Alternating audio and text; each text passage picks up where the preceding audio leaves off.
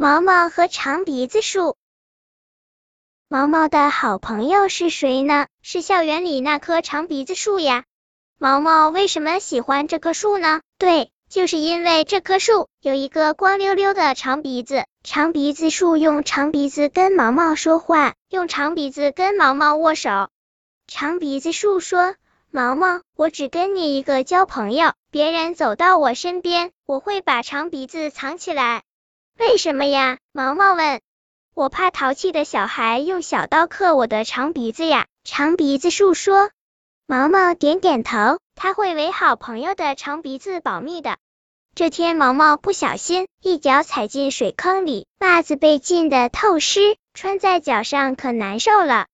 长鼻子树说：“快把湿袜子脱下来，挂在我的长鼻子上晾干。”真的，湿袜子种在长鼻子上，很快就晾得干爽爽的。冬天悄悄来了，冷的长鼻子树不敢伸出长鼻子。学校放假这天，长鼻子树还是伸出冻得通红的长鼻子，跟毛毛握握手。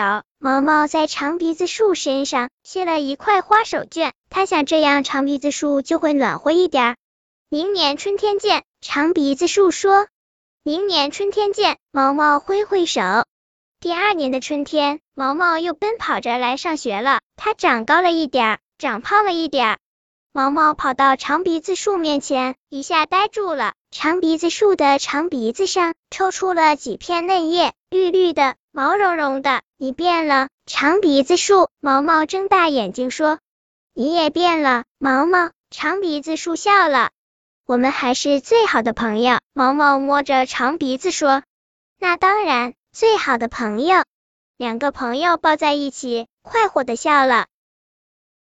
本篇故事就到这里，喜欢我的朋友可以点击屏幕上方的订阅，关注我，每日更新，不见不散。